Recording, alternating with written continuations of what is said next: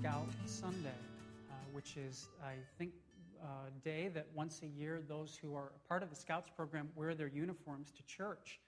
Um, I was not a scout myself, but I did go to one meeting when I was a kid, about seven or eight years old. And it was at a house, and a person had cooked this awful smelling fish beforehand, and I literally, I, I almost choked the whole time. And so I never went back and got involved in scouts. and uh, I've kind of regretted that in part. Um, but I also say that as a lesson for those of you who do lead the scout program. Uh, be careful what you cook before they come. But uh, in, all, in all seriousness, thank you for what you do to help raise uh, next generation of children. Uh, as Tom said today, we're talking about the topic of confession, and we are taking a look at a psalm that was written hundreds and hundreds of years ago, but it might as well have been written yesterday because of uh, how relevant it is to life. And I hope that you will find that this morning. Uh, the psalm begins by telling us uh, who the happiest people are. And if you were to go and find the average person on the street and ask them that question, who do you think the happiest people in the world are? They might say something like, well, it's probably those who are very rich or famous or on the Hollywood A list, the culturally elite. Or they might say that it's those who have the most free times and interesting hobbies or maybe the best personalities. Maybe they would say that it's those who have the tightest circle of friends or the most close knit families, the ones who take the nicest vacations or whose children are most well adjusted. They might say that it's the beautiful or the athletic or the confident or the popular uh, the people's lives who just seem to be smooth and effortless. But what's important to know is that the Bible does not accept that kind of thinking.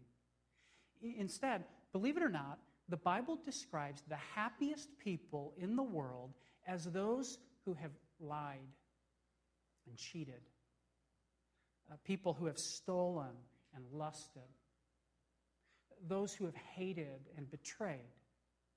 It's people who have struggled sexually and been trapped by bad habits and addictions.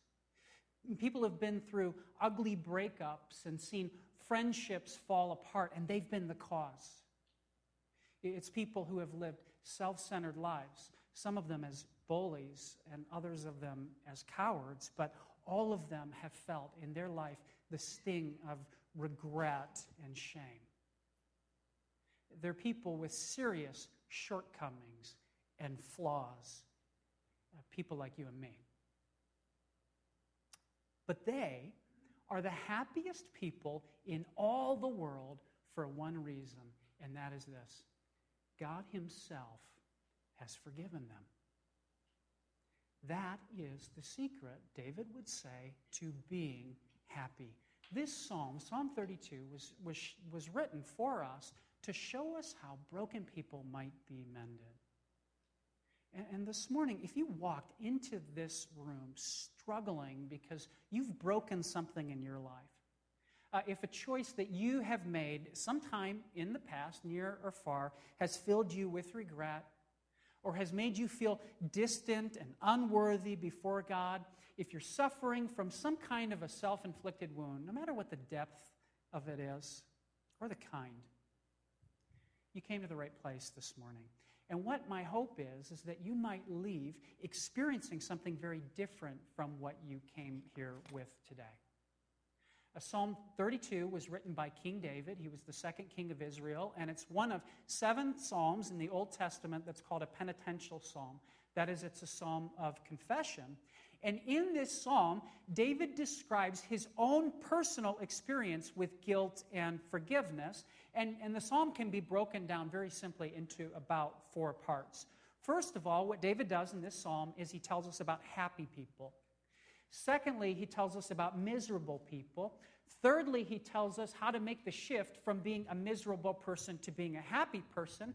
And then finally, he gives some real heartfelt uh, personal advice that come out of his experience. And so this morning, what I want to do basically is just follow that pattern. I'm going to talk about those four things just as, as David did. And as I said, the first thing that he begins with is just a description of who happy people are. And here's what he writes if you look in verse 1 and 2. He says, Blessed is the one whose transgression is forgiven, whose sin is covered. Blessed is the man against whom the Lord counts no iniquity, and in whose spirit there is no deceit.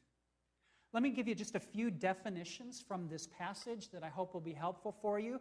First of all, when David uses the word blessed here, uh, when that is used in the Hebrew language to speak of a person, what it literally means is how happy. Okay, because you can take that word blessed and replace it if you want to with the words how happy. So, what David says here is he says, How happy is the one whose transgression is forgiven? Now, the word transgression pictures a rebellion or a re- revolt.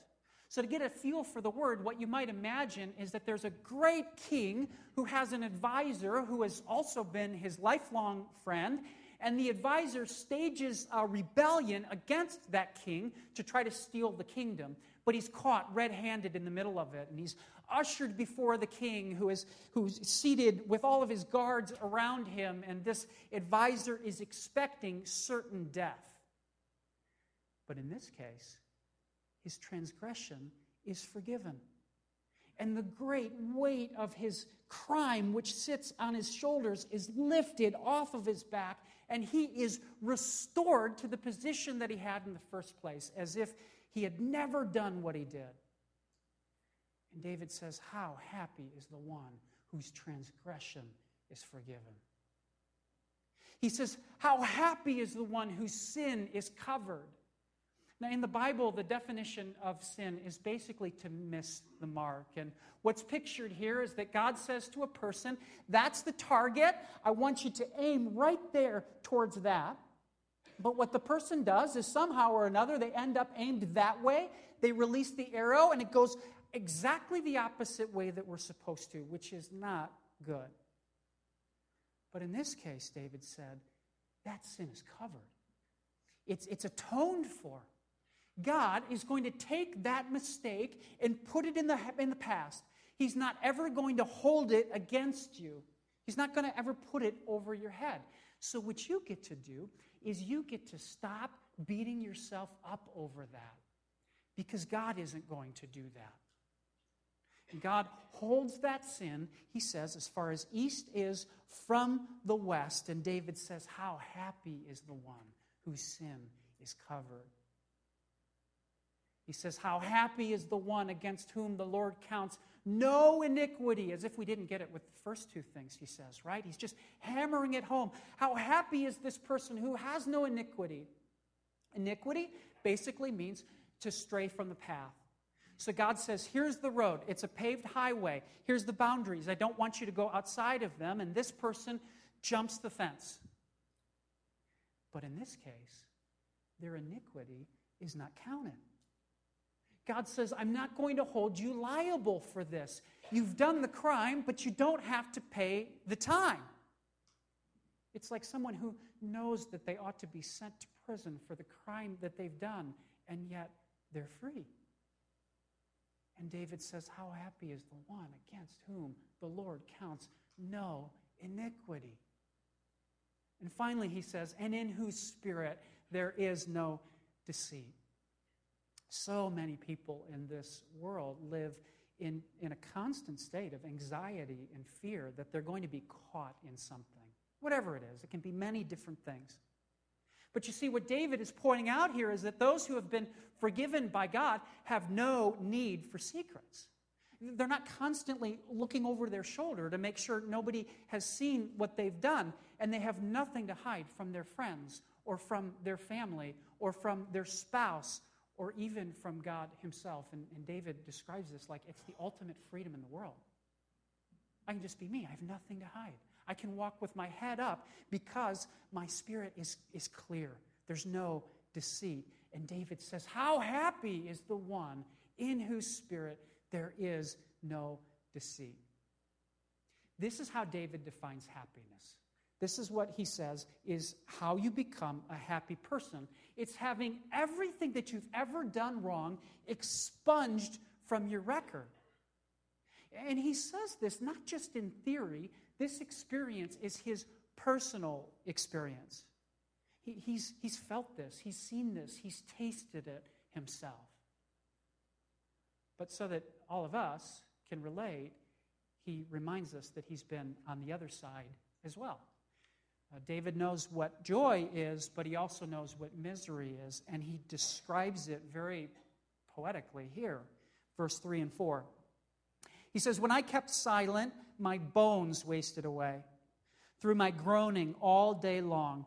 For day and night your hand was heavy upon me. My strength was dried up as by the heat of summer. Okay? What, what David is describing here basically is guilt. He says this is what guilt feels like. Now, David knew a thing or two about guilt. Uh, the Bible tells us of one very serious time that he felt guilt. Um, we're told that David uh, used his, his prestige and power as a king to seduce a woman whose name was Bathsheba, who was married to another man at the time. Uh, she got pregnant. David got scared, so he had her husband killed. Right? David was an adulterer and a murderer. And then to make matters worse, there was a long time, at least nine months, where he kept this thing hidden. Um, it was hidden from all the people who were around him, but he also kept it from God. He, he never went to God to confess this. And it's possible that David is describing this situation here in this psalm, but it's possible it was something else. Okay? Uh, it, it, could have really been anything. Psalm 51, it, it, it tells us that he's describing this sin with Bathsheba, which is another one of the penitential psalms, but this one we don't know. It could be anything. But what he says is this is he says, listen, when I kept silent about my sin, that is, when I pretended that nothing was wrong, I didn't go to God, I kind of shoved it under the rug and tried to move on, he says, my bones wasted away. Uh, uh your, his, the bones of a person represent their whole structure. It's like their entire being. And to David, his guilt felt like a cancer of the bone. I, don't know a lot about cancer, but I would imagine if a person is going to have cancer, the bone is probably not the place that they want cancer, right? Maybe the bones and the blood would be the two places that we would most fear getting cancer. The reason that we don't want bone cancer is in part because it is so hard to get rid of. And secondly, because it poisons your whole body. And, and David says here, I think that's what guilt is like too. Um, this last week, as I was preparing for this message, I had an opportunity to think about guilt, you know, and I, I sort of went back through my life and tried to think about my own experiences with guilt, which was not fun. I don't recommend that anybody do that. Um, but anyway, what I tried to do is I tried to think what was my first experience of feeling, feeling guilty that I can remember? And the first thing I can remember, the first time I can remember really feeling guilty was when I was about 10 years old. And uh, my younger sister and I were at home in our family room, and we were roughhousing. And, um, you know, we were just playing around, and, and she fell somehow. I don't remember if I was responsible or not, but um, she fell and she hit her head on our fireplace, which was right there, and she hit it really hard. You know, when kids scream, sometimes you can sort of tell how bad they hurt themselves. Her, hers was right up there on the scale, and I remember she was just howling, and my dad came in and he scooped her up, and he had a rocking chair there, and he was rocking back and forth with her, he obviously very worried, and my sister was screaming, and I started trying to say something to my dad over this howling that she was doing. And I was saying, Dad, Dad, it wasn't my fault. I, I promise I didn't have anything to do with it. She just tripped and fell and hit her head, and I'm not responsible, Dad. And, and my father um, taught me a really painful lesson at that moment. Um, he didn't do it rudely or meanly or anything like that, but, but he said, Paul, your sister is hurting, and all you care about right now is whether or not you're going to get in trouble for it. And I remember realizing that what he said was exactly true. And it was like I, I, like the, the blinders came off my eyes. And the irony for me at that moment was in attempting to escape this blame, this guilt, I ended up feeling like a double sense of guilt, if that makes sense. I hate the feeling of guilt. I cannot stand guilt. If you've read the, the comic uh, Calvin and Hobbes, there's one comic where Calvin says, There's no problem so awful that you can't add some guilt to it and make it even worse. That is so true. Can you think of any worse feeling in the world than guilt? I can't. You know, this thing that happened to me was almost 30 years ago, but I can remember it like it was yesterday. And when I thought back to it this week, the first time I thought of it, you know what's, what's amazing? Is I actually felt what I felt in that moment. And that is a unique power, I think, of guilt. Think about this for a second. With pain and with pleasure, you can remember both of those things, but you can't re experience them. Okay, so with pleasure, you can have the best cheeseburger in the whole world, and you can remember the fact that you had that cheeseburger, but you can't draw within you the taste. You can't retaste it. With pain, you can remember a time you bumped your head on the table, but you can't go back and re feel bumping your head. But with guilt, you can re experience it.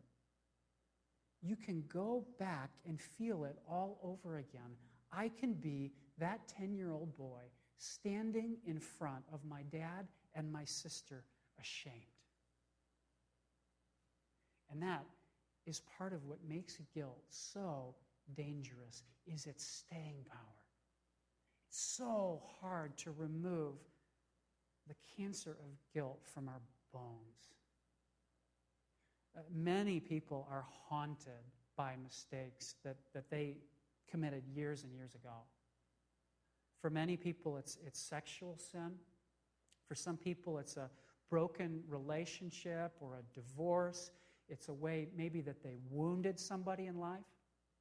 Many people have regrets that, that go back all the way to their childhood or go back to a time when they were parenting that they wish they had done things different or a way that they spent money. It could be anything in the world, but they've done everything that they can possibly do to right the wrong, but still, that guilt hangs on.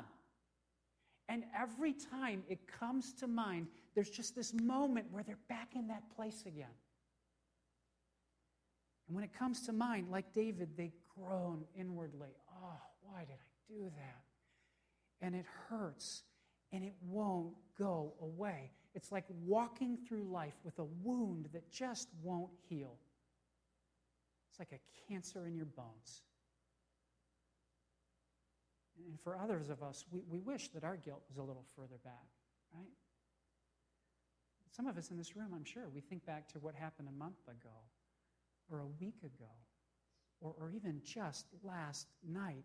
And it is for us, even this morning, right now, like a crushing weight saps away your joy, takes away your freedom, and instead it gives you anxiety and fear. Well, a little hope this morning is that this psalm that was written hundreds and hundreds of years ago, that same guilt was experienced by David. You, you aren't alone, he's been there too. And, and David says, It was so bad that I kept silent to God. I said nothing. But to myself, all day long, I'm just groaning and groaning and groaning, silent to God, groaning on the inside. David is miserable. Okay? But David writes for us something that's incredibly helpful. Again, his experience. This is what he did. He's about to tell us to move from misery to happiness. And he tells us in verse 5. He says, I acknowledged my sin to you and I did not cover my iniquity. I said, I will confess my transgressions to the Lord. Catch this part, this last sentence. And you forgave the iniquity of my sin. And you forgave the iniquity of my sin. What does David say that he does to move from misery to joy? He says he confesses. So, what is confession? How does a person make a proper confession before God? Well, it's very simple. David tells us exactly in that sentence. Here's what it is it's acknowledging our sin to God instead of hiding our sin from God. It's acknowledging our sin to God instead of hiding our sin from God. So to confess to God means that we just stop running and we turn around and we own it. A, confession to God is meant to be us lowering our defenses. And what we do is we agree with God, right? Instead of being up against God, I'm on my side, God's on his side. What I decide to do is I actually go and take God's side instead of my own. I say to God, I've sinned.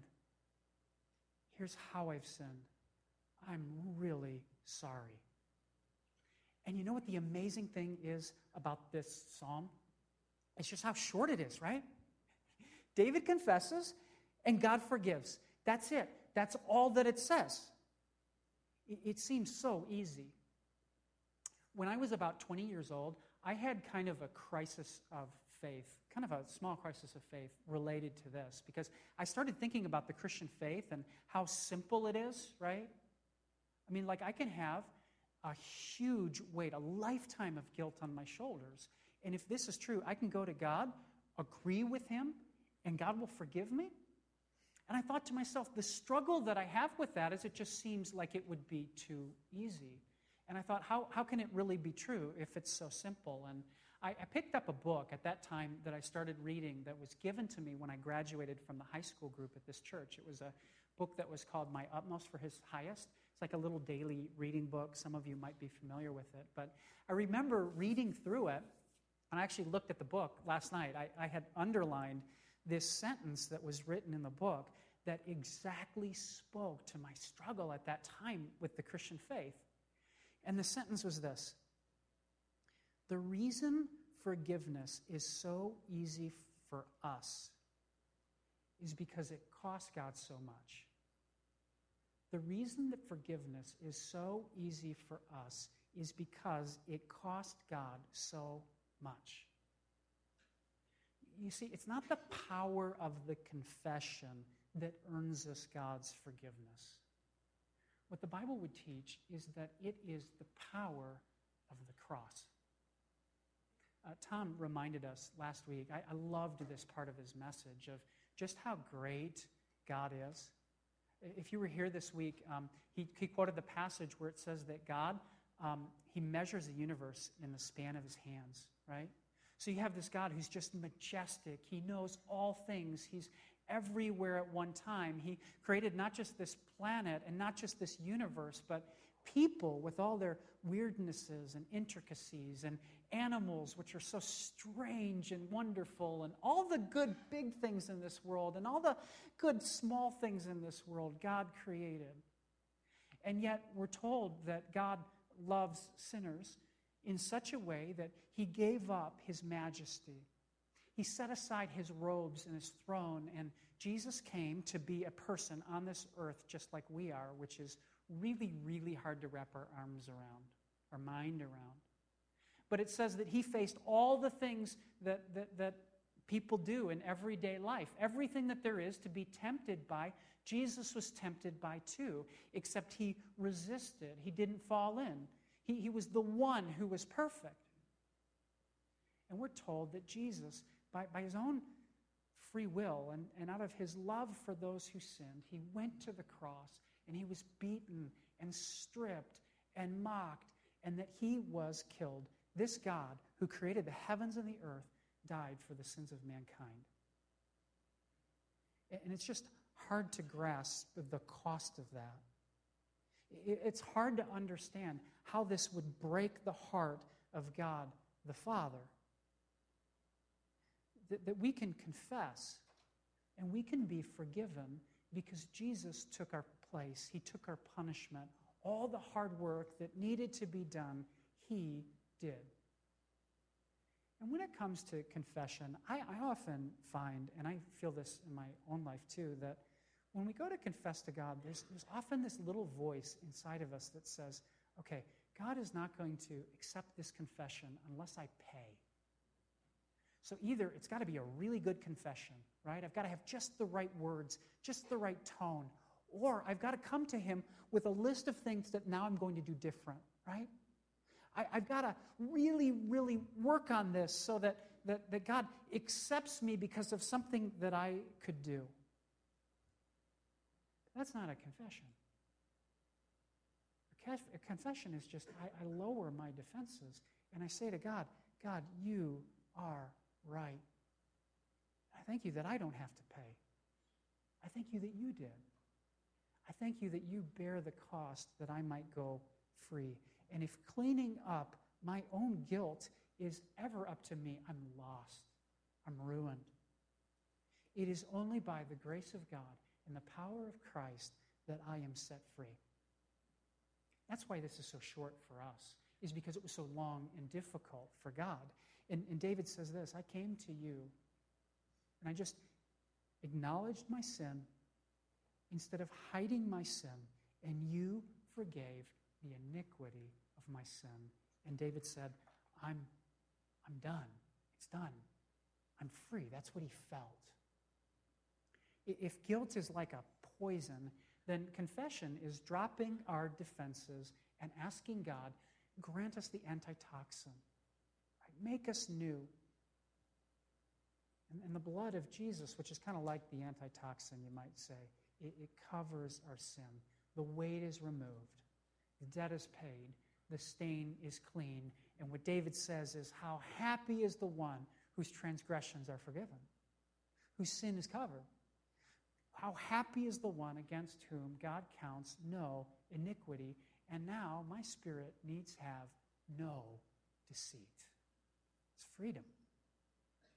Well, David goes on and he mentions three very practical helps when it comes to confession that I just want to um, highlight just for a couple of minutes here. He says, uh, after God forgives his sin, he says in verse 6 Therefore, let everyone who is godly offer prayer to you at a time when you may be found.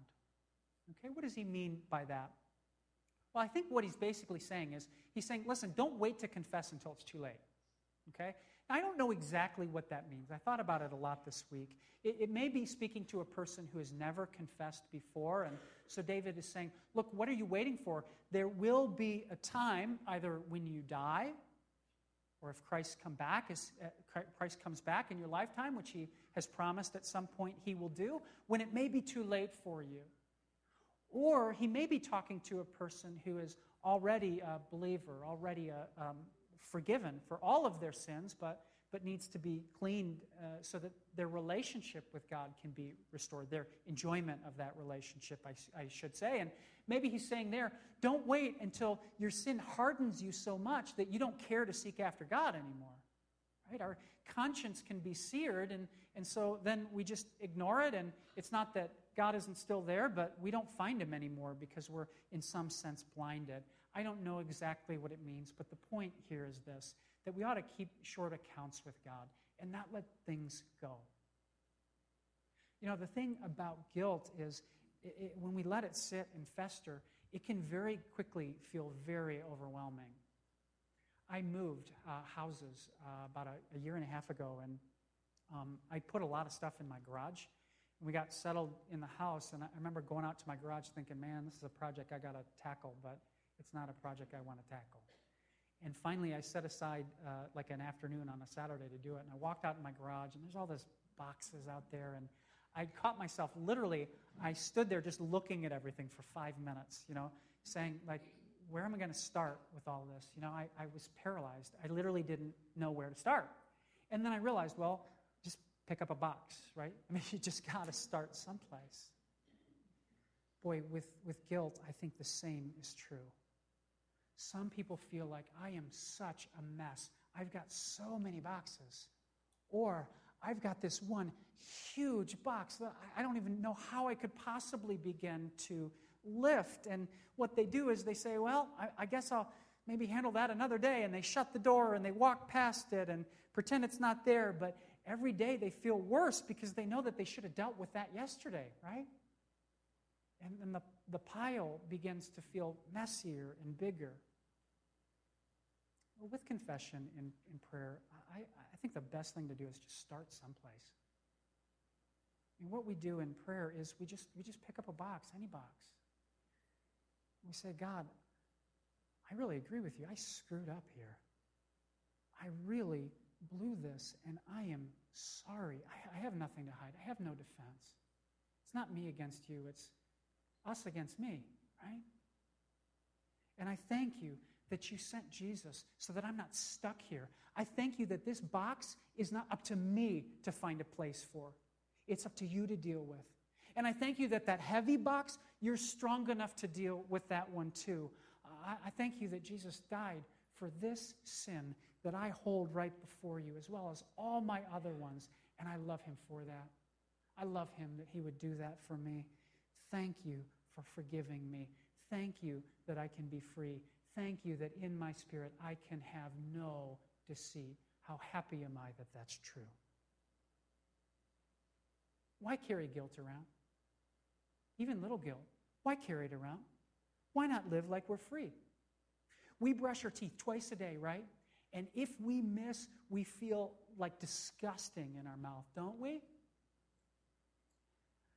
We can go a long time without confessing. How much more important is it that we care for our hearts? So David says, keep short accounts. How often should we confess our sin? I would say anytime we need to. Whenever you need to. A lot better than carrying it around. Second thing David says is in verse 7. Oops, excuse me. Verse 7 You are a hiding place for me. You preserve me from trouble. You surround me with shouts of deliverance. What I think David is saying here is this hide in God, not from God. You're a hiding place for me, God. Hide in God, not from God. When we feel guilty about something, it is such a temptation to see God as our enemy and not our friend.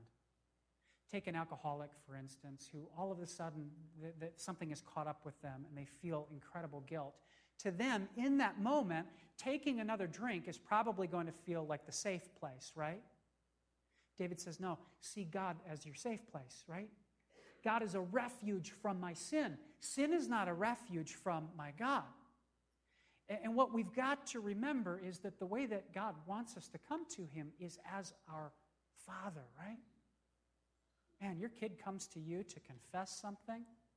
Your kid comes to you to be on your side and to admit to your guilt. They come to you humbly and sorrowfully. Would you ever turn them away?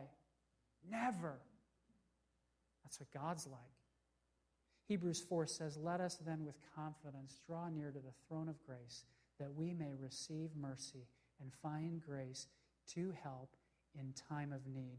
God welcomes sinners. And if you are struggling with guilt this morning, head straight for Him. Go to your dad. He welcomes you to sit on His lap. He will never turn you away. And finally, David says in verses 8 and 9, he says this I will instruct you and teach you in the way you should go. I will counsel you with my eye upon you. Be not like a horse or a mule without understanding, which must be curbed with a bit and bridle, or it will bridle and or it will not stay near you. And what he's saying here, these are kind of his last words, he says, Let me give you some counsel. Let me look you straight in the eye. He says, Don't be like a dumb animal that is always wandering away. In other words, what he says is this is if God removes your chains of guilt, don't go back to being a slave again. He says, when God forgives you, uh, we, he removes that weight. Now we're free not to repeat the same things that we did last time. We can repent. We can go a different direction. We've got a power to live differently. He says, he says when, you, when you feel guilt, learn, uh, when you feel freedom, learn to enjoy that freedom and learn to hate living in slavery again. Don't wander away like an animal. Well, to wrap up here, there are so many people who live under the constant weight of guilt and shame. In fact, they've lived with it so long that they don't realize that life could be anything different. You know, like a fish underwater, it doesn't realize the weight of the water is upon it anymore. But David tells us we don't have to live like that. David had some major regrets. He had caused a lot of hurt in his life, and some of us in this room can really relate to that. But this morning, what my hope is, and, and what I really think God wants for each of us, is that instead of relating to his guilt, that we might relate to his joy. What this psalm teaches us is that God wants us to be free, that God wants us to be happy. And the psalm teaches us that the happiest people in all the world are those who live in the freedom of the good news of, of the gospel. We, we live in the power of what Christ has done. And if this morning you are not living in that power, in that freedom, why not let God change that? Why not let God change that? There's one last word that's used in this psalm. It's the word Selah. It's used twice, and I wasn't sure exactly uh, what that meant. So I asked the expert, Brandon, who's studied music and the Bible, and he told me that people aren't really sure exactly what it means, but they think that it was a musical pause. So what they would do is they would sing for a little while and, and they would take a Selah. They would pause and reflect on what they had just sung. And this morning, as we kind of move towards the close of the service, we, we wanted to give an opportunity to do that, to take a pause and so I'm going to invite the, the music team to come up. And I want to give you just a, just a couple of minutes of silent reflection. You may feel that you have um, boxes in, in your life, so to speak, that have, have, have been neglected for a long time. But I want to give you an opportunity to come to God in confession and uh, allow God to deal with whatever that sense of cancer in your bones might be. The group is going to lead us. You can silently uh, just spend some time to yourself.